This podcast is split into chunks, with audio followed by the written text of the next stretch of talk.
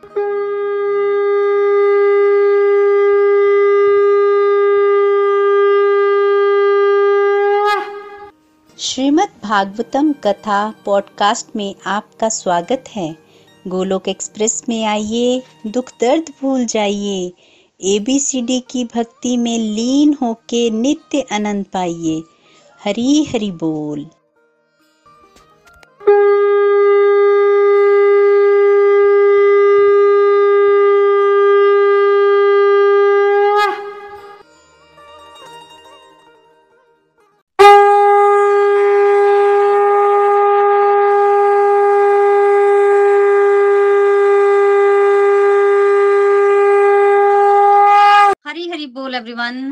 बोल जय श्री कृष्ण चैतन्य प्रभु नित्यानंद, श्री अद्वैत गदाधर शिवासदि गौर भक्त वृंद हरे कृष्ण हरे कृष्ण कृष्ण कृष्ण, हरे हरे हरे राम हरे राम राम राम, हरे हरे। हरे कृष्ण हरे कृष्ण कृष्ण कृष्ण, हरे हरे हरे राम हरे राम राम राम, हरे हरे।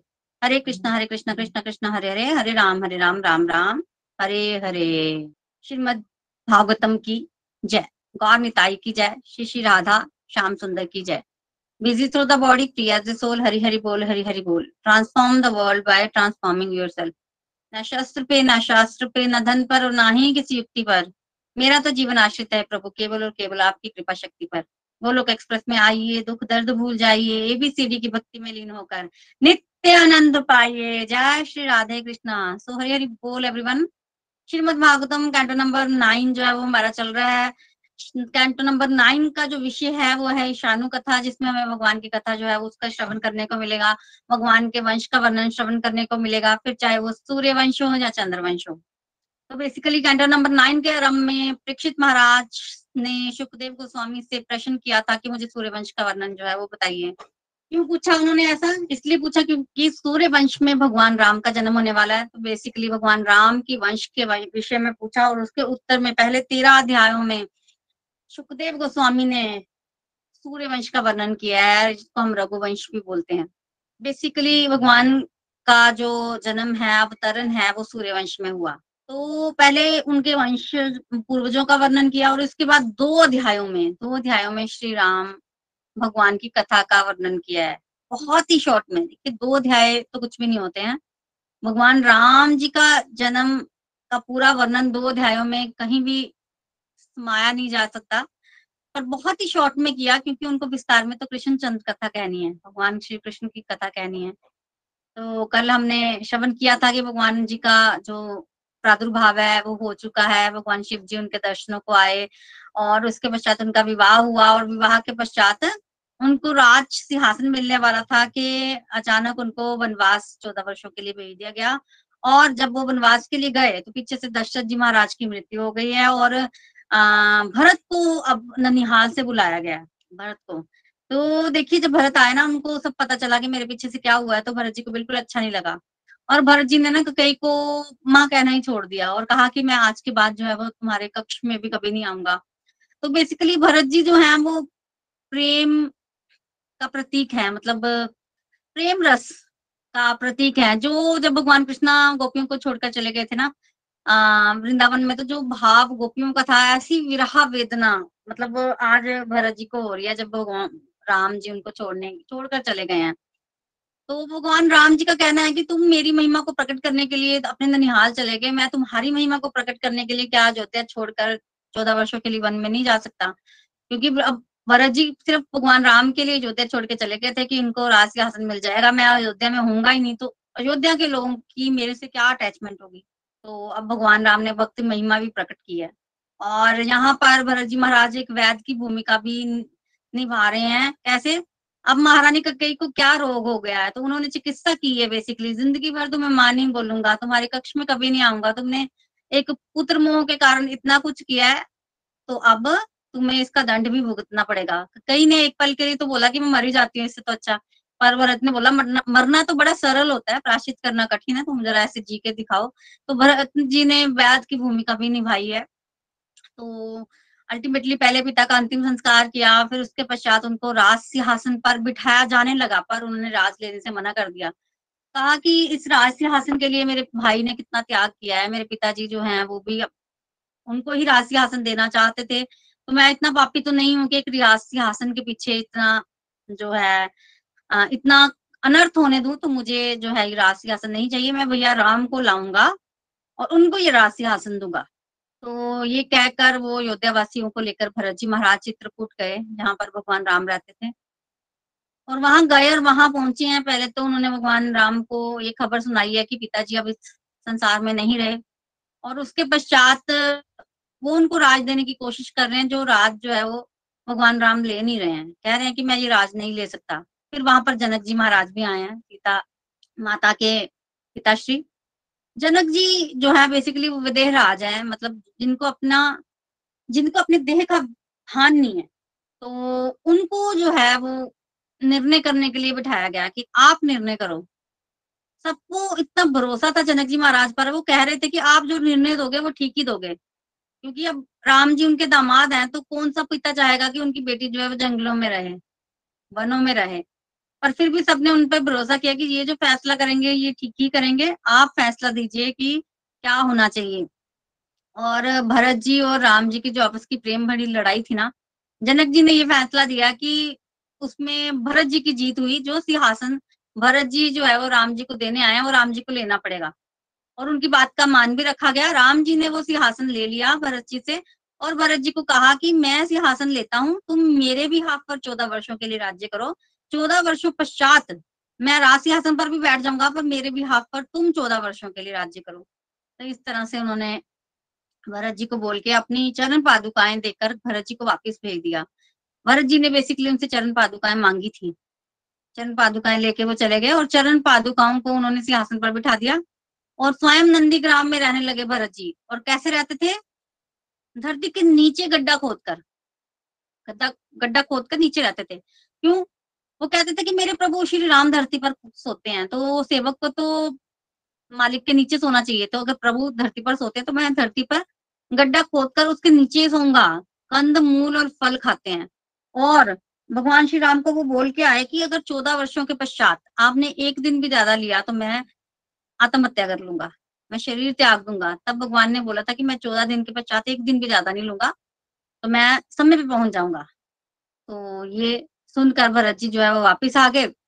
और, पहले तो भगवान राम वहीं रहते रहे, फिर बाद में वो पंचवटी चले गए और वहाँ एक दिन सूपलखा आई सूपलखा भगवान राम को पति रूप में ग्रहण करना चाहती थी, पर भगवान ने मना कर दिया। भगवान ने उनको लक्ष्मण जी के पास भेज दिया।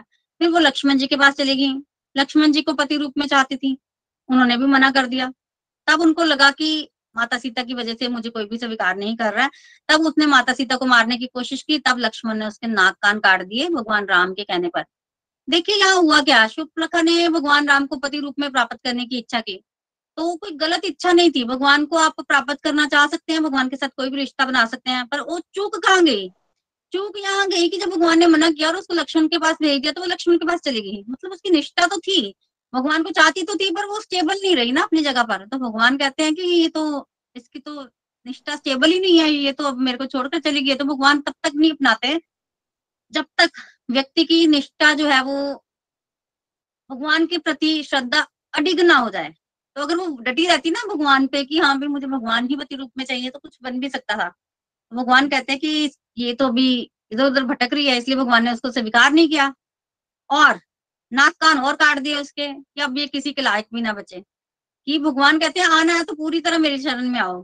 तो शुक्लखा को एक तरह से उनकी आध्यात्मिक यात्रा की शुरुआत यहाँ से होगी कि अब वो कहीं और भी विवाह नहीं कर पाएगी कि रूप हो गई है और भगवान को प्राप्त करने के लिए ही अब वो आगे की अपनी यात्रा जो है वो स्टार्ट करेगी। तो उस समय शुभलखा के जब नाक कान काटे गए ना शुभलखा को बहुत क्रोध आया और उसने खर दूषण को जाके बताया। खर दूषण उस एरिया के राक्षस थे और बिल्कुल रावण के समान बलवान थे। खर दूषण चौदह हज़ार राक्षसों को लेकर आए और राम लक्ष्मण पर, पर चढ़ाई कर दी। भगवान श्री राम ने चौदह हज़ार के चौदह हज़ार को एक क्षण में समाप्त कर दिया। कैसे? भगवान ने सभी को अपना रूप दे दिया। सभी राक्षस एक दूसरे को देख रहे हैं सभी राक्षसों को एक दूसरे में तो राम दिखाई दे रहे हैं पर अपने अंदर राम दिखाई नहीं दे रहा। ये सामने राम है ये सामने राम है सबने एक दूसरे को मार दिया। चौदह हज़ार के चौदह हज़ार राक्षस खत्म हो गए और खरदूषण भी मर गए। जब शुक्लखा ने देखा कि खरदूषण मर गया है तो फिर वो रावण के पास गए और रावण रावण के पास गई और रावण को जाके झूठ बोला। क्या बोला? रावण को बोला कि वन में दो वनवासी आए हैं, उनके साथ एक स्त्री है, बहुत सुंदर है, मैं चाहती थी कि वो तुम्हारी पत्नी बने, वो मेरी भाभी बनने योग्य है। पर उन दोनों ने एक तो मेरे ये हालत कर दी और साथ में साथ खरदूषण को भी मार दिया, झूठ बोला। बेसिकली शुक्लख ने और रावण ने जब सुना तो रावण को हुआ कि वो क्या करेगा, उस स्त्री को उठा के ले आएगा। तो आप सभी देखिए, कथा जानते हैं कि रावण ने मारीच की सहायता से माता सीता का अपहरण किया। मारीच को उन्होंने बोला कि तुम हिरन बनो। सोने का जब माता सीता बोलेंगी कि भगवान राम को कि इस हिरन को मेरे लिए पकड़ लो, तब तब राम जब मुझे पकड़ने जाएँगे तो पीछे से मैं सीता का अपहरण करूँगा। पहले तो मारीच मना करता है। पर जब मारीच मना करता है तो उस समय ना रावण कहता है कि तू मेरा काम करेगा, नहीं तो तुझे मार दूँगा। अगर मेरे कहा नहीं माना तो मार दूँगा। अब यहाँ पे मारी सोचता है कि मरना तो मुझे है, यहाँ तो भगवान राम के हाथों मरूं, जहाँ इस रावण के हाथों मरूं। रावण के हाथों मरने से अच्छा कि मैं भगवान राम के हाथों ही मर जाऊँ? तो उसने रावण की बात मान ली और सोने का हिरण बन के गया। कथा देखिए, आप सभी जानते हैं, माता सीता ने जिद की मुझे हिरण चाहिए, भगवान राम हिरण को पकड़ने गए। लक्ष्मण जी को, लक्ष्मण जी को पीछे भेजा गया। क्योंकि वो मायावी मरीज़ जब मरा ना भगवान राम के बाण से तो उसने हा लक्ष्मण हा लक्ष्मण कहकर पुकारा। माता सीता को लगा कि भगवान राम पे कोई मुसीबत आ गई है, उन्होंने लक्ष्मण जी को भी पीछे भेजा और पीछे से रावण जो है वो माता सीता का अपहरण करके ले गया है। जब वो माता सीता का अपहरण करके ले जा रहे हैं तो रास्ते में उनको ये टायु मिलते हैं। देखिए, ये टायु कौन है? एक बार महाराज दशरथ जो है वो आए थे वन में तो उनकी भेंट जटायु से हुई थी तो उन्होंने मित्र माना था जटायु को। और उसके पश्चात जब भगवान राम, लक्ष्मण और सीता वन में आए ना, और जटायु उनसे मिले, और जब उनको पता चला कि ये दशरथ के पुत्र हैं तो जटायु ने कहा दशरथ जी तो मेरे मित्र हैं। तुम मेरे मित्र के पुत्र हो, और ये सीता मेरी पुत्री है। पुत्र वधु है मतलब पुत्री की तरह है। तो तुम ऐसा करो, पहचान के जटायु तुम यहीं रहो, और मैं तुम्हारी रक्षा करता हूँ। आसपास अगर तुम्हें कभी कोई कष्ट होगा तो मैं देख लूँगा। तो जटायु वही आठ पास ही रहते थे कुटिया के ना ये जटायु है कौन बेसिकली देखिए, पीछे हमने पढ़ा था ना कि विंतार कदरू। दो बहनें थी तो जो विंता थी, इनकी दो पुत्र थे, अरुण और गरुड़। तो हमने पढ़ा था कि विंता ने दो अंडे दिए थे और एक अंडे को उन्होंने समय से पहले फोड़ दिया था, जिसमें से एक पुत्र निकला, जिसके ऊपर का हिस्सा तो पूरा था, पर नीचे का हिस्सा नहीं था। और वो जो पुत्र था अरुण, उसको सूर्य देव के रथ की परिक्रमा में लगा दिया था। क्योंकि उसमें नीचे के हिस्से की ज़रूरत नहीं पड़ती। और फिर जो दूसरा अंडा था, उसको विंता ने नहीं फोड़ा। क्योंकि पहले अंडे को जब फोड़ा तो आधा ही पुत्र बाहर आया था। उस पुत्र का आधा ही शरीर था। तो दूसरे पुत्र जो कि, दूसरा अंडा जो कि एक हज़ार वर्षों बाद फूटा, उसमें से गरुड़ जी निकले थे। तो गरुड़ जी काफ़ी बलवान है, भगवान के वाहन है, आप सबको पता है। तो ये जो बड़े भाई थे ना, गरुड़ जी के अरुण, उनके दो पुत्र थे संतापी और जटायु। तो संपाति जो है, वो बड़ा था जटायु छोटा था तो एक बार ना ये दोनों आकाश में उड़े और इनको लगा कि हम सूर्य को पकड़ लेंगे। ये काफ़ी ऊँची उड़ान बढ़ते थे तो दोनों सूर्य को पकड़ने गए। जटायु को थोड़ी गर्मी लगी तो वो बोलता रहा अपने भाई को कि नीचे चलते हैं, पर उसका भाई नहीं माना नहीं माना। तो क्या हुआ कि जटायु तो पीछे आ गया, पर संपाति ऊपर जाता गया जाता गया और ऊपर जाके ना उसके पंख जलने लग पड़े और पंख जल गए और वो नीचे गिर गया। तो संपाति के पंख जल गए, वो नीचे गिर गया और जटायु जो है, वो उसके पंख बच गए और वो नीचे आ गया। आज ये वही अरुण जी के बेटे जटायु दशरथ जी के दोस्त जो हैं, वो रावण को मिले और कहा कि कहाँ लेके जा रहे हो मेरे पुत्री को? छोड़ो अभी। तो जटायु ने बेसिकली माता सीता को छुड़ाने की बड़ी कोशिश की, पर अल्टीमेटली रावण ने उनके दोनों पंख काट दिए और वो नीचे गिर गए। फिर जब भगवान राम कुटिया में आए, उन्होंने माता सीता को देखा कुटिया में नहीं है ढूँढने लगे तो रास्ते में उनको जटायु मिले और जटायु ने बताया कि रावण जो है माता सीता को उठा के ले गए हैं। फिर भगवान राम ने जटायु जी का अंतिम संस्कार किया फिर वो और आगे बढ़े। आगे उनको शबरी माता का आ, माता मिली। शबरी माता ने बेसिकली उनको जो है वो बताया कि आप सुग्रीव से जाकर मिले ऋषि पर्वत पर। तो फिर भगवान माता शबरी के कहने पर वहाँ गए, वहाँ उनको हनुमान जी मिले। हनुमान जी ने उनसे मतलब सुग्रीव से उनकी मित्रता करवाई। फिर सुग्रीव जी पर मुसीबत आई हुई थी उस समय। बाली जो है, उन्होंने उनको राज्य से निकाल दिया था। तो फिर पहले भगवान ने सुग्रीव की सहायता दी। सुग्रीव की सहायता करने के लिए पहले भगवान ने वाली का वध किया, सुग्रीव को राजा बनाया। और उसके पश्चात सुग्रीव को कहा कि तुम ना माता सीता की खोज करो उस समय चातुर्मास से आरंभ होगी। आप सभी जानते हैं कि चातुर्मास में बारिशों का समय होता है और चारों तरफ़ नदी नाले जो है बढ़ जाते हैं तो लोग जो है इतना ट्रैवल नहीं करते। रिकमेंडेड है कि आप चातुर्मास एक ही जगह पे रुको। तो चातुर्मास का समय आया और चातुर्मास का समय तो एक ही जगह रुकना होता है तो फिर बाली जी ने बोला कि सुग्रीव जी ने बोला कि चार महीने के बाद हम लोग माता सीता की खोज करेंगे। अल्टीमेटली चार महीने निकल गए, उतने में सुग्रीव जो है, भगवान से मिलने भी नहीं आया। फिर बाद में भगवान ने जो है, वो लक्ष्मण जी को भेजा और फिर लक्ष्मण जी ने जाके सुग्रीव जी को याद करवाया कि भाई, तुम्हें तो खोज करनी है। भगवान की सहायता करनी है। भगवान की सहायता ली है तुमने। तब जाके सुग्रीव जो है, वो भगवान की सहायता पाए फिर चार दल बनाए गए। चार दलों को अलग अलग डायरेक्शन में भेजा गया माता सीता की खोज में। भगवान ने अपनी अंगूठी जो है, वो हनुमान जी को दी। और कहा कि अगर माता सीता मिले तो उनको ये अंगूठी देना ताकि वो पहचान पाए कि तुम्हें मैंने भेजा है। देखिए, इतने सारे वानर भगवान के काम के लिए जा रहे हैं तो अंगूठी जो है वो हनुमान जी को ही क्यों दी गई? इसका सीधा मतलब यही है कि भगवान जानते हैं कि भक्ति की खोज तो हनुमान जी कर सकते हैं, एक ही भक्त करेगा। तो भक्ति तो किसी एक को ही प्राप्त होती है, पर कोशिश तो सभी करते हैं। तो अल्टीमेटली सब गए। दक्षिण दिशा में हनुमान जी की टोली गई और समुद्र तट पर पहुँच गई, पर उनको कहीं भी माता सीता के दर्शन नहीं हुए। अब वहाँ पर, जब हनुमान जी और उनकी टोली बैठी है तो कह रही है कि समय तो समाप्त हो गया और माता सीता हमें नहीं मिली है। तो हम जो है वो इस तरह का मुँह लेकर नहीं जाएँगे भगवान के पास। है अच्छा तो यही होगा कि हम यही शरीर त्याग दे, इस तरह की बातें कर रहे थे। तभी वहाँ पर संपाति बैठे हुए थे। संपाति कौन है ये? जटायु के भाई हैं। इनके पंख जल गए थे, वहाँ गिरे हुए थे और तब से वहीं थे। संपाति ने जब सुना कि ये सब मरने वाले हैं तो बड़े खुश हो गए कि आज तो मुझे भरपेट भोजन मिलेगा। और जब खुश हुए ना तो किसी ने बोल दिया कि एक ये है गिद्ध और एक जो है वो पक्षी राज जटायु थे, जिनका अंतिम संस्कार स्वयं भगवान ने अपने हाथों से किया। संपाति ने जब जटायु का नाम सुना तो बताया, मैं तो उसका बड़ा भाई हूँ। मुझे बताइए मेरे भाई के साथ क्या हुआ?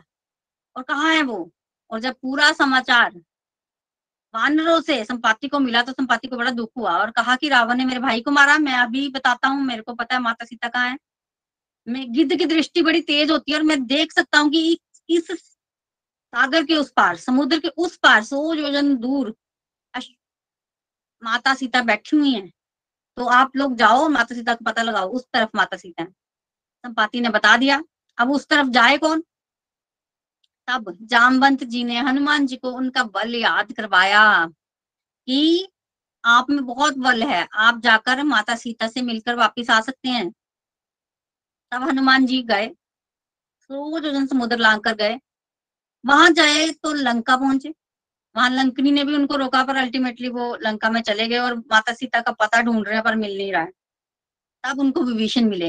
विभीषण भगवान राम का चप कर रहे थे। तो हनुमान जी हैरान होते हैं कि ये राक्षसों की नगरी में भगवान राम का जप कौन कर रहा है? तब उनको पता चला कि रावण के छोटे भाई विभीषण जो है वो राम नाम का जप कर रहे हैं। तब हनुमान जी ने पूछा कि अब माता सीता से मिलने गए तो विभीषण ने बोल दिया, नहीं। देखिए विभीषण भगवान के भक्त थे, भगवान को मानते भी थे और उनको पता था माता सीता कहाँ है, पर वो अभी भी माता सीता मन मतलब भक्ति तो भक्ति के दर्शन करने अभी तक विभीषण नहीं गए हैं। तो हनुमान जी ने जब उनको बोला तो उन्होंने माता सीता का पता, हनुमान जी को तो बता दिया कि माता सीता जो है, वो अशोक वाटिका में है, रावण ने उनको वहाँ रखा है, पर वो खुद विभीषण जी उनके दर्शनों को नहीं गए। क्यों? क्योंकि वो भाई भाई लाया ना उनको तो वो अपने भाई के खिलाफ नहीं जा सकते हैं। तो ऐसा मतलब सब कुछ जानते बूझते हुए भी भक्ति महारानी के अभी तक दर्शन करने नहीं गए। और हनुमान जी फिर माता सीता के दर्शन करने गए, उनको अंगूठी दी, जो भगवान राम ने उनको दी थी। और माता सीता को भरोसा हुआ कि भगवान ने ही इनको भेजा है। उसके पश्चात आप सभी जानते हैं कि हनुमान जी ने वाटिका उजाड़ी, रावण के पुत्र अक्षय कुमार को मारा, रावण ने उनको बंदी बनाया। फिर भगवान राम का संदेश हनुमान जी ने रावण को दिया और अल्टीमेटली रावण तो मारना चाहता था हनुमान जी को, पर विभीषण जी के कहने पर कि दूत को मारा नहीं जाता है। उनको दंड देकर छोड़ा गया क्योंकि पूंछ में आग लगा दी गई। जो पूंछ में आग लगाई ना तो उन्होंने पूरी लंका जलाई, हनुमान जी ने। वो आग पूरी लंका को जलाया आग ने पूरी लंका को जलाया, पर हनुमान जी की पूंछ को नहीं जलाया। और अल्टीमेटली फिर माता सीता के दर्शन करके, उनसे चूड़ामणि को प्राप्त करके, हनुमान जी जो है, वो वापिस आए और उन्होंने भगवान को आके बताया कि माता सीता जो है, वो रावण के पास है। तब भगवान राम ने भी ये डिसाइड किया कि हम भी समुद्र को क्रॉस करके जो है वो माता सीता के पास जाएँगे, लंका जाएँगे और वहाँ पर रावण को मारकर जो है वो माता सीता को वापिस लेंगे। तब भगवान ने समुद्र की पूजा की और कहा कि आप हमें रास्ता दीजिए। तीन दिन तक पूजा करते रहे, प्रार्थना करते रहे, पर समुद्र ने रास्ता नहीं दिया। फिर भगवान ने वान चढ़ाया कि अब मैं समुद्र सुखा दूँगा। क्रोध किया भगवान ने। जैसे ही भगवान ने बाण को चढ़ाया वैसे समुद्र प्रकट हो गया, समुद्र डर गया और कहा कि हम मुझे मत सुखाइए, मेरे अंदर तो कितने सारे प्राणी हैं, जलचर, वो मर जाएँगे। तो भगवान ने कहा कि तुम तो मुझे रास्ता ही नहीं दे रहे हो। तब समुद्र ने बताया कि आपके सेना में नल नील नाम के दो वानर हैं, उनको वरदान प्राप्त है कि वो कुछ भी पानी में डालेंगे, वो तैरेगा। अगर वो पत्थरों पे राम नाम लिखकर पानी में डालेंगे तो वो पत्थर पानी में तैरेंगे। तो फिर पुल बनाया गया। पुल बनाने के पश्चात सेना ने जो है वो सौ योजन समुद्र लांगा और लंका में प्रवेश किया। लंका में प्रवेश करके पहले तो अंगद गए। शांति दूत बनकर रावण को उन्होंने चेतावनी दी पर और उसके पश्चात राम रावण युद्ध हुआ। बहुत भयंकर युद्ध हुआ। देखिए इसमें रावण के एक एक करके कुल के सारे मर गए। कुंभकर्ण मरा, सारे मर गए। और विभीषण ने रावण को बड़ा समझाया। वो समझाया। रावण मान नहीं रहा था कि वो माता सीता को लौटा दे। अंत में रावण इतना फ्रस्ट्रेट हो गया, इतना उसको क्रोध आया कि उसने भरी सभा में विभीषण को लात मारी। जब विभीषण को लात पड़ी ना, तब विभीषण को लगा कि ये तो अब मैं यहाँ नहीं रुक सकता, तब वो भगवान राम की शरण में चले गए। और जैसे वो भगवान राम की शरण में गए, भगवान राम ने उनको लंकेश कहकर पुकारा। तो विभीषण जी के हृदय में कभी लंकेश बनने की इच्छा होगी? कभी उन्होंने किसी को बोला नहीं था और बड़ी दबी इच्छा थी, कोई इनका इतना मन भी नहीं था, पर भगवान तो इच्छा को जानते हैं ना। कभी होगी तो उन्होंने सीधा लंकेश बना दिया कि अब राक्षसों के राजा तुम हो, रावण तो मरने वाला है। तो देखिए प्रभु की कृपा कैसी होती है। विभीषण भगवान राम के भक्त हैं, पर माता सीता के दर्शन नहीं करने गए, भक्ति के दर्शन करने नहीं गए। आज रावण ने लात मारी है तो फिर सीता भगवान राम की शरण में गए हैं। तो भगवान जो है, उनके कृपा करने के तरीके भी बड़े अनोखे अनोखे होते हैं। तो रावण की शरण में गए हैं विभीषण और अल्टीमेटली विभीषण ने फिर काफ़ी कुछ बताया राक्षसों के बारे में। मेघनाथ को मारना था तो मेघनाथ बहुत ही स्ट्रॉन्ग पर्सनैलिटी था बेसिकली इंद्रजीत बोलते थे उसको। इंद्र को भी उसने जीत लिया हुआ था, देवता लोग सारे उसके कंट्रोल में थे। तो उसको वही व्यक्ति मार सकता था जो चौदह वर्षों से जिसने मतलब ना वो सोया हो, ना उसने कुछ खाया हो, ना उसने किसी स्त्री का मुख देखा हो इस तरह से। तो ये सारी क्वालिटीज लक्ष्मण जी में थी, क्योंकि लक्ष्मण जी कुछ ग्रहण नहीं करते थे। भगवान राम जब उनको बोलते थे, ये तुम रख लो, कुछ खाने को देते थे। तो जब भगवान राम बोलते थे, तुम ये रख लो तो लक्ष्मण जी उसको रख लेते थे, खाते नहीं थे।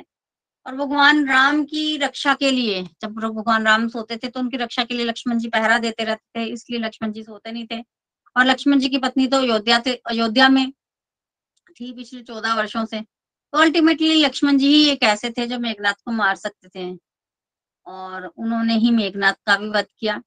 उस दिन रावण जो है, वो सचमुच हार गया था, क्योंकि रावण की बहुत बड़ी शक्ति थी मेघनाथ, जो कि उनके पुत्र थे। और भगवान राम ने मतलब लक्ष्मण जी ने उनको भी मारा। तो अल्टीमेटली इस रावण के सारे कुल का विनाश हो गया और अंत में रावण भी मारा गया। रावण मारा गया। फिर भगवान राम ने विभीषण को लंका का राजा बनाया।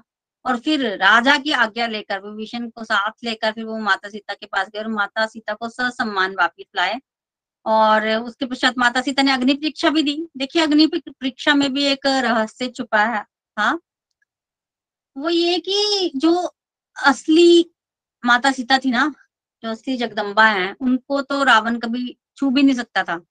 तो जब ये लीला करनी थी ना तो उस समय जब रावण ने माता सीता को लेने आना था, तब भगवान ने अग्निदेव को बुलाया था और कहा था कि मेरी सीता को आपको रख लीजिए, छाया सीता को यहाँ दे दीजिए, क्योंकि असली सीता को तो रावण हाथ में नहीं लगा सकता है। तो वैसे ही हुआ था। असली सीता अग्निदेव के पास सुरक्षित थी और छाया सीता जो है वो रावण के पास गई थी। और जब अग्नि परीक्षा हुई ना, उस समय उस समय अग्निदेव ने असली सीता भगवान जी को लौटा दी थी। और फिर उस समय चौदह वर्ष पूरे हो चुके थे।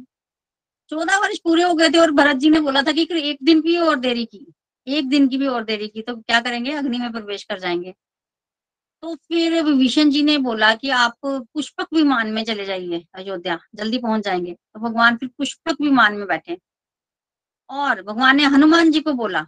क्या बोला हनुमान जी को? कि तुम जाओ, भरत जी को बताओ कि मैं आ रहा हूँ, कहीं वो अग्नि में प्रवेश ना कर जाए। तो हनुमान जी पहले गए भरत जी को बताने और फिर भगवान राम पीछे पुष्पक विमान में जो है वो गए अयोध्या। और रास्ते में, आप सभी जानते हैं, केवट उनको मिला, केवट को भी साथ ले गए वो। और केवट की माता जी थी बेसिकली ना। वो बहुत बीमार थी और भगवान को फल खिलाना चाहती थी, पर भगवान के पास बिल्कुल समय नहीं था उस समय और वो चल नहीं सकती थी तो बाहर नहीं आ पाई ना। उनको था कि भगवान उनके घर आए, पर उनकी वो इच्छा पूरी नहीं हुई। तो उन्होंने प्राण भी त्याग दिए थे तो कहते हैं कि वो भगवान जब कृष्ण आए थे ना तो वो फल वाली बन के गई थी भगवान को फल खिलाने के लिए। उसके पिछले जन्म की अः इच्छा अधूरी थी कि वो भगवान को फल खिलाएँ तो वो भगवान को फल खिलाने के लिए दोबारा आई थी। तो इस तरह से भगवान अयोध्या पहुँचे। वहाँ पर भरत जी को पहले पता चल चुका था कि भगवान आएँगे। सभी लोग बड़े खुश थे। आज तो अयोध्या में सब लोगों ने दिवाली मनाई है भगवान राम के आने पर। विशिष्ट जी ने उसी समय अभिषेक किया कि अब कल पे नहीं छोड़ेंगे। राज्य अभिषेक अभी होगा। पहले कल पे छोड़ा तो चौदह वर्ष का गैप पड़ा। अब कल पे नहीं छोड़ेंगे। उसी दिन भगवान का राज्य राज्यभिषेक किया गया। राम राज्य की स्थापना हुई। राम राज्य का वर्णन बहुत भव्य तरीके से मिलता है। ऐसा राज्य जहाँ किसी को शारीरिक कष्ट तो था ही नहीं, मानसिक क्लेश भी कभी नहीं हुआ। भगवान के राज्य में कभी भी किसी को मानसिक कष्ट भी नहीं हुआ। मन से जो कष्ट आता है वो भी नहीं हुआ। देखिए, हम लोग स्वर्ग की बात हमेशा करते हैं, जिसमें इंद्र देव परेशान रहते हैं कि कहीं उनकी इंद्र की पदवी ना छिन जाए। और उसके लिए वो कुछ ना कुछ करते रहते हैं। कभी किसी अप्सरा को कहीं भेजा होता है, परेशान रहते हैं इंद्र भी। तो स्वर्ग में भी भौतिक ऐश्वर्य तो बहुत बहुत कूट कूट के भरा हुआ है। पृथ्वी से कोटि कोटि ज़्यादा है, बहुत ज़्यादा है। पर मानसिक मानसिक ऐश्वर्य तो वहाँ भी नहीं है। मानसिक रूप से तो देवता लोग भी परेशान है।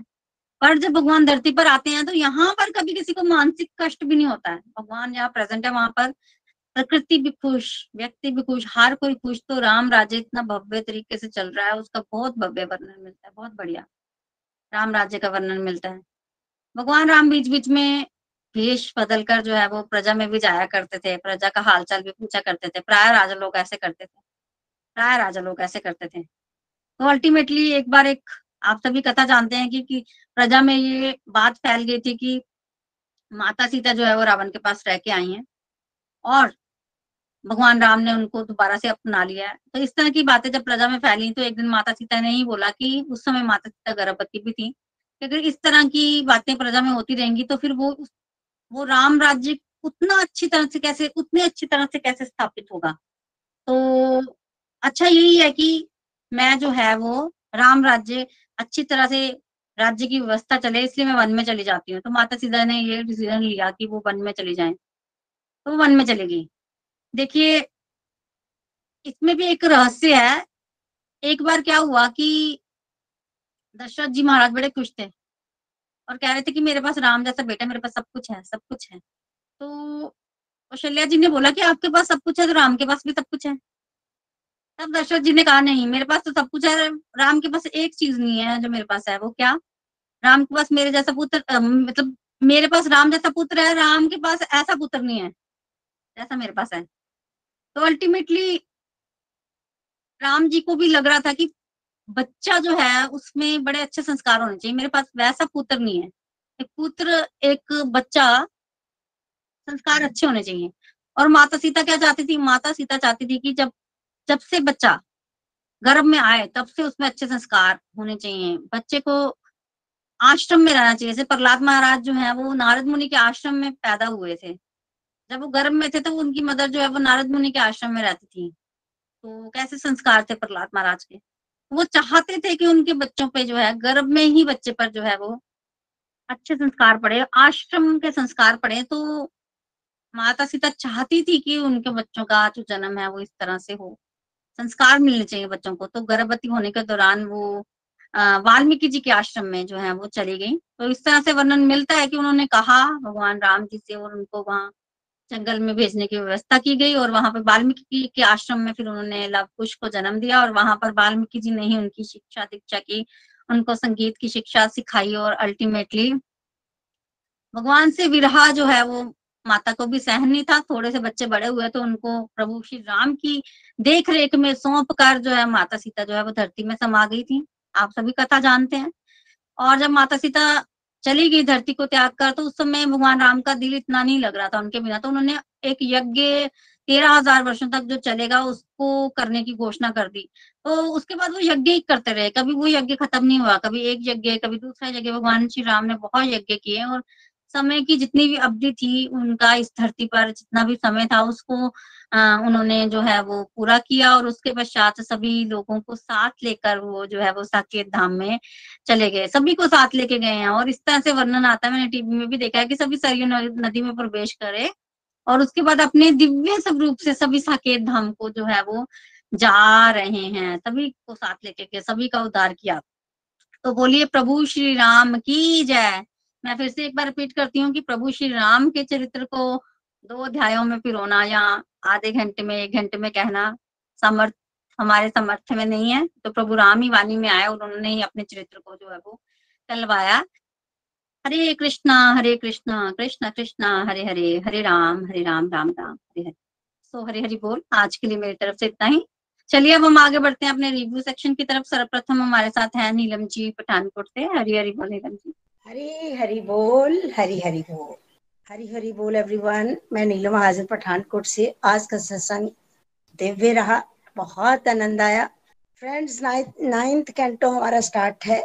जैसे कि प्रीति जी ने कहा कि थर्टीन अध्यायों में सूर्यवंश का वर्णन और टू दो अध्याय में शॉर्ट में राम कथा कहना बड़ा मुश्किल है, लेकिन प्रीति जी ने बड़े ही प्यारे अंदाज में राम कथा में शॉर्ट में सुनाई है। शॉर्ट में नहीं, बहुत आनंद आया है प्रीति जी। राजा खटवांग जगत प्रसिद्ध है। राजा खटवांग के बारे में सब जानते हैं कि कैसे उन्होंने दो क्षण में ही अपने जीवन के गंतव्य को प्राप्त किया। भगवान का चिंतन मनन करके शरीर से जुड़ी सारी आसक्तियों को काटा और वैकुंठ लोक में भगवान की सेवा में नियुक्त हो गए थे। उन्हीं के बेटे हुए हैं विख्यात राजा रघु रघु के बेटे आज आज के बेटे दशरथ जी और दशरथ जी के बेटे श्री राम जी। रा, राम जी चार भाई थे चारों भाइयों का जन्म। उसके बाद गुरुकुल में जाना विश्वामित्र के यज्ञ यज्ञ की रक्षा करना अहल्या उद्धार जनकपुरी में धनुष भंग करना और सीता जी से विवाह उसके बाद जैसे ही महाराज दशरथ जी उन्हें देना चाहते थे राज्य तिलक, लेकिन राज सिंहासन पर बिठाना चाहते थे, लेकिन मिल गया वन में प्रवेश और प्रभु के मुख पर शिकन तक नहीं।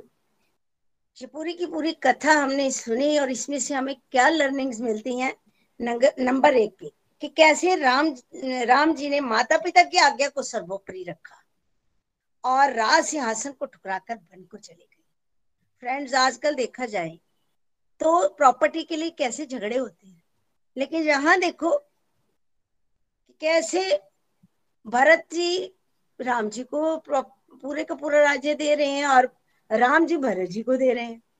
और अंत में जैसे प्रीति जी ने भी बताया कि जब भरत जी आए, भरत जी ने राज्य लिया ही नहीं और भगवान को मनाने के लिए चित्रकूट चले गए, भगवान के पास चले गए, भगवान को वापिस लाने के लिए तो क्या कहा जनक जी ने? जनक जी भी वहाँ आए हुए थे विदेहराज हैं, उनकी आँखों में आँसू आगे भरत जी के प्रेम को देखकर, प्रेम और कर्तव्य की इस जंग में जीता कौन?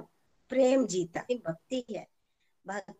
श्रवण भक्ति से लेकर प्रेमा भक्ति तक लास्ट स्टेज में भरत जी हैं और जनक जी ने भी ये कह दिया कि प्रेम ही आखिर जीतेगा और भगवान से कहा कि आपको राज्य वापस लेना होगा। तो फिर राम जी ने कहा कहा कि हाँ मैं राज्य ज़रूर लूँगा लेकिन चौदह वर्ष के लिए भगवान ने राज्य द्रोहर के रूप में भरत जी को दिया और भरत जी ने चौदह साल राज्य किया है। भरत जी ने नहीं किया भरत जी तो नंदीग्राम में चले गए लेकिन भगवान की चरण पादुकाओं को लेकर गए थे और उन्हें राज सिंहासन पर, पर बिठाया था और उनसे आज्ञा लेकर वो राज्य करती थी। भरत जी का प्रेम देखिए कि भाई के प्रेम के लिए भाई के लिए उन्होंने राज्य का त्याग तक कर दिया, है ना? तो देखा जाए तो राम जी को वनवास मिला था, लेकिन यहाँ पर चारों भाइयों ने मिलकर उसे काटा है। प्यार देखो चारों भाइयों का। ये जो रामायण है, हमें क्या सिखा रही है? रामचरित मानस हमें क्या सिखा रहा है? ये हमें सिखा रहा है कि रिश्तों को कैसे निभाना है। और जब भरत जी आए थे ना, उन्होंने माँ को माँ कहना ही छोड़ दिया था। क्यों छोड़ दिया था माँ कहना? माँ की चिकित्सा कर रहे हैं, पुत्र मोह है माँ के अंदर। और माँ को माँ कहना इसलिए छोड़ दिया था क्योंकि अगर माँ को माँ कहूँगा तो फिर इन्हें राम जी की याद नहीं आएगी। अब राम जी की याद आ रही है। रो रही है ककई माँ। क्यों? जिसको मैंने वन में भेजा, वो तो चुपचाप हंसता हुआ वन में चला और मेरा पुत्र जिसके लिए मैंने राज्य मांगा, वो मुझे माँ, उसने मुझे माँ कहना ही छोड़ दी। रो रही हैं। वो तो चुपचाप हँसते हुए वन को चला गया। राम जी को याद कर रहे हैं। तो चिकित्सा कर रहे हैं ना भरत जी जहाँ पे। भरत राम महिमा को प्रकट करने के लिए, जैसे प्रीति जी ने भी बताया कि अयोध्या छोड़कर चले गए। भगवान को प्रकट करने के लिए आज अयोध्या को छोड़कर गए हैं। तो एक दूसरे के से कितना प्यार करते हैं दोनों। ये हमें लर्निंग मिलती है कि संसार में हमें रिश्तों को निभाना ऐसे सीखना है। दूसरे नंबर पे और क्या जहाँ पे लर्निंग मिली कि निष्ठा भगवान के प्रति स्थिर होनी चाहिए। स्वरूप नखा की, के प्रसंग से हमने सीखा कि निष्ठा से भगवान के साथ जुड़ना चाहिए। उसके अंदर निष्ठा नहीं थी। पहले राम जी के पास आते हैं, जिस, जब राम जी कहते हैं, मेरे पास तो मेरी भार्या है। तो लक्ष्मण जी के पास चली जाती हैं तो भगवान ने उसके नाक कान कटवा दिए लक्ष्मण जी के माध्यम से, जब सीता जी को नुकसान पहुँचाने लगी कि आना है तो मेरी तरफ़ आओ, देखिए संसार में हमें भी भगवान की तरफ़ निश्चयात्मिक बुद्धि करके जाना है है ना? निश्चयात्मिक बुद्धि हमारी होनी चाहिए कि प्रभु के अलावा दूसरा कोई नहीं है। प्रभु ही हमें, हमने सत्संग साधना सेवा के माध्यम से भगवान से निष्ठा के साथ नित्य निरंतर जुड़, जुड़ना है। और फिर स्वरूप नखा जाती है खरदूषण के पास, चौदह हज़ार राक्षस आते हैं और चौदह हज़ार के चौदह हज़ार राक्षसों को राम जी एक क्षण में राम रूप देकर मार देते हैं। कैसे? जैसे बड़ी प्यारी जो घटना है कि दूसरे को तो राम देख रहे हैं, लेकिन खुद को नहीं देख रहे ना। खुद को नहीं देख रहे कि मैं भी राम ही हूँ। अगर खुद को जान जाए कि हम भी आत्मा है तो हम, हमारा कल्याण हो जाए। फिर हम दूसरों को क्यों मारे? अगर वो राक्षस खुद को देख लेते, मैं भी राम हूँ तो दूसरे को क्यों मार? लेकिन दूसरे को मार काट, राम को मारो, राम को मारो, राम को मारो, कह रहे हैं और मारते जा रहे हैं और सभी आपस में लड़, लड़कर मर गए और फिर भगवान ने खरदूषण को भी मार दिया। बुराई का नाश करने के लिए, भगवान धर्म की स्थापना के लिए, धर्म का नाश करने के लिए हमेशा संसार में आते फिर रावण ने क्या किया? मारीच को बुलाया, मारीच की मदद से माँ सीता का ये अपहरण कर लिया। यहाँ पे कहते हैं, बड़ा सुंदर प्रसंग है मारिश का कि कहते हैं कि छल छोड़कर भगवान की शरण में चले जाओ। तो भगवान जो है ना मतलब उसको अपनाते हैं, लेकिन भगवान ने तो मारिच को उद्धार कर दिया। देखिए मारिच जब विश्वामित्र मुनि के आश्रम में थे ना तो उसने उसे बिना फन का बाण मारा था और सो जो दूर फेंका था कि भविष्य में इससे काम लेना है। और जो बाण मारा था ना, और उसको जो दूर फेंका था, उसे उसकी वृत्तियाँ राम ने कर दी थी भगवान ने। और तब से वो राम राम कर रहा है वहाँ पे कुटिया में बैठा। रावण आया है तो मारीच ने रावण को समझाया है कि राम राम जो है ना, वो भगवान है, वो इंसान नहीं है, लेकिन जब उसने देखा कि रावण मेरे को मार देगा तो इसके हाथों से मरने से तो अच्छा है, भगवान के हाथों से मर तो वो जाता है। और जब भगवान उसके पीछे पीछे जाते हैं, ऐसे कर करके ना पीछे देख रहा है कि भगवान आ रहे हैं। अच्छा भगवान दर्शन कर रहे हैं ना वो? उस, उसके अंदर राम में वृत्तियाँ हो गई थी और भगवान ने उस कोई आलोचक आलोचना करते हैं तो ये कहते हैं ना कि उसने तो छल किया हुआ था वो तो मृग मतलब स्वरण का मृग बना हुआ था। देखिए राक्षस तो होते ही मायावी हैं। तो भगवान कहते हैं वो मायावी राक्षस है वो तो करते ही उलट काम है तो उसने छल कहाँ किया? वो तो सच सच में उलट काम ही कर रहा था। तो इसलिए भगवान ने उसे बाण मार उसका उद्धार कर दिया उसके राम में वृत्ति को शांत कर दिया और उसको अपना लिया। तो इस तरह से भगवान कभी भी किसी को छोड़ते नहीं है जो अंदर से भाव से भगवान के साथ जुड़ता है भगवान उसको अपना लेते हैं। तो इसके बाद आ, मतलब पूरी की पूरी प्रीति जी ने हमें कथा सुनाई और ये भी बताया कि कैसे भगवान के राज्य में मानसिक क्लेश भी नहीं था। शारीरिक क्लेश तो कहा मानसिक क्लेश भी किसी को नहीं था। मन से क्योंकि भगवान से जुड़े हुए थे सारे। सारे ही जब भगवान आए हैं तो सारे ही भगवान को याद कर रहे थे। जब भगवान बन को गए हैं, सारे ही साथ साथ जा रहे थे कि हमने भी साथ जाना तो वो तो भगवान ने रात को जब सोए हुए उन्हें छोड़ के चले गए कि ये वहाँ पे इन्हें बड़ी प्रॉब्लम्स आएँगी। वन में कैसे रहेंगे? तो इस तरह से राम राज्य में किसी को मानसिक क्लेश भी नहीं था। बहुत ही सुंदर प्रीति जी आज की कथा थी। बहुत आनंद आया। हरि हरि बोल जी। जय श्री राम। हरी हरी बोल नीलम जी ब्यूटीफुली आपने आज के सत्संग की पूरी जो है वो समरी दी है। Thank you for sharing Hari Hari बोल हरी हरी बोल। चलिए अब हम आगे बढ़ते हैं। अनीता जी के पास चलते हैं। हरी हरी बोल अनीता जी आप कुछ कहना चाहते हैं? आपने बड़ी ही प्यारी कथा जो है वो भगवान राम के जन्म की से लेके पूरा जो है आपने ये आ, हमें रामायण की कथा सुनाई और सच में आ, मन कर रहा था कि बस सुनते सुन आप बोलते जाओ और हम सुनते जाएँ। ऐसे लग रहा था कि कोई कानों में रस सा घोल रहा है। तो बड़ा आनंद आता है और बड़ा ही इसमें एक अलग सा ही रस है इस कथा को सुनने में।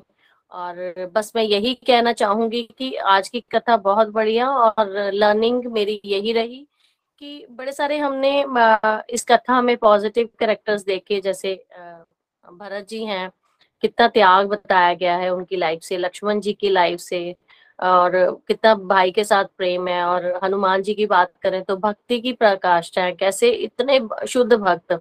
और दूसरी तरफ़ अगर कंपेयर करें हम नेगेटिव कैरेक्टर्स को, जिनकी बात जैसे रावण हो गई शूर्पणखा विभीषण मारीच की बात की गई अभी तो ये सब कैरेक्टर्स भी हम हमें जो है वो लर्निंग देके जाते हैं लाइफ से, चाहे शूर्पणखा से हमने सीखा कि हमें फोकस करना है सरेंडर करना है पूरी तरह से। मारीच से भी हमने सीखा कि भगवान की भक्ति उन्होंने भी भगवान की भक्ति में और विनाश होने में से भगवान से ही के हाथों से मरना जो है वो तय किया। और विभीषण जी राम नाम के साथ तो थे, लेकिन पूरी तरह से उन्होंने भी सरेंडर नहीं किया था। लेकिन जैसे दुनियादारी में हमें भी लात पड़ती है तो हम भगवान की तरफ़ भागते हैं जब हमारी लाइफ में दुख आता है।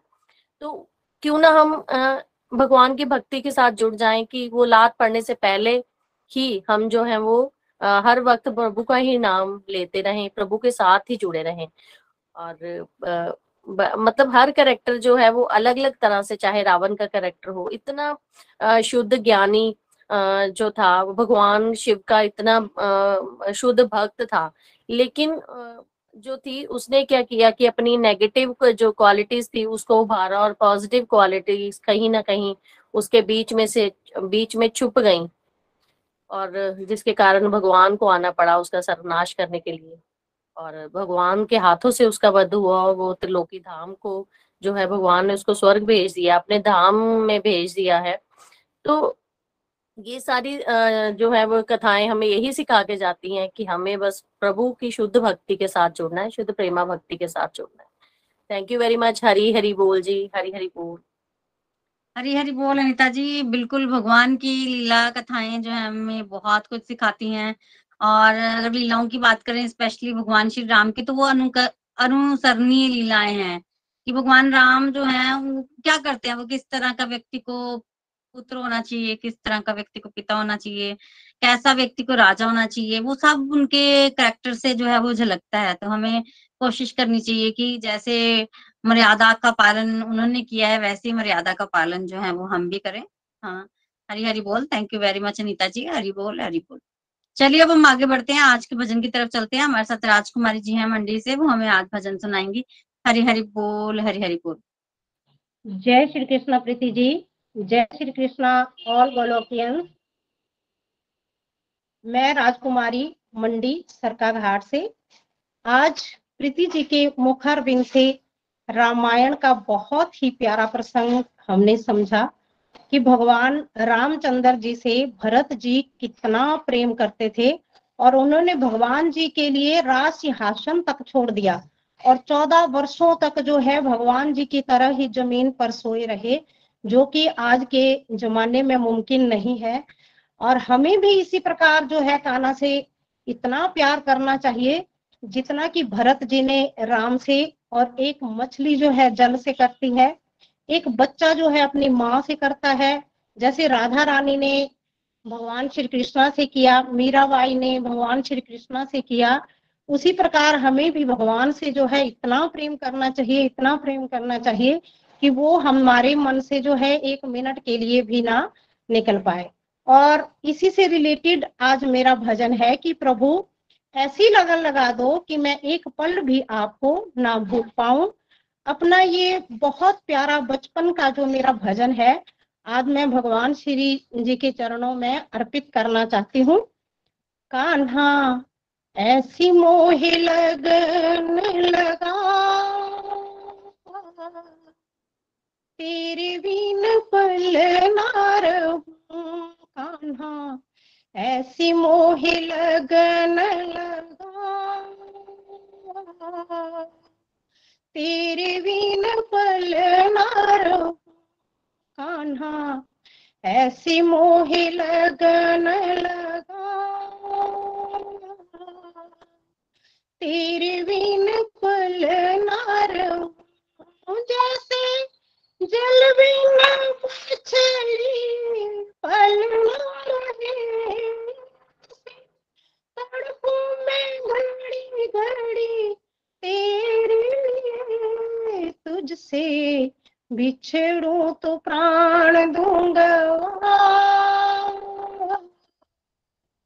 तेरे बिन पल ना रहूँ, कान्हा ऐसी मोह लगन लगा तेरे बिन पल ना रहूँ कान्हा। ऐसी मोह लगन लगा तेरे बिन पल ना रहूँ। तेरे चरणों की धूल का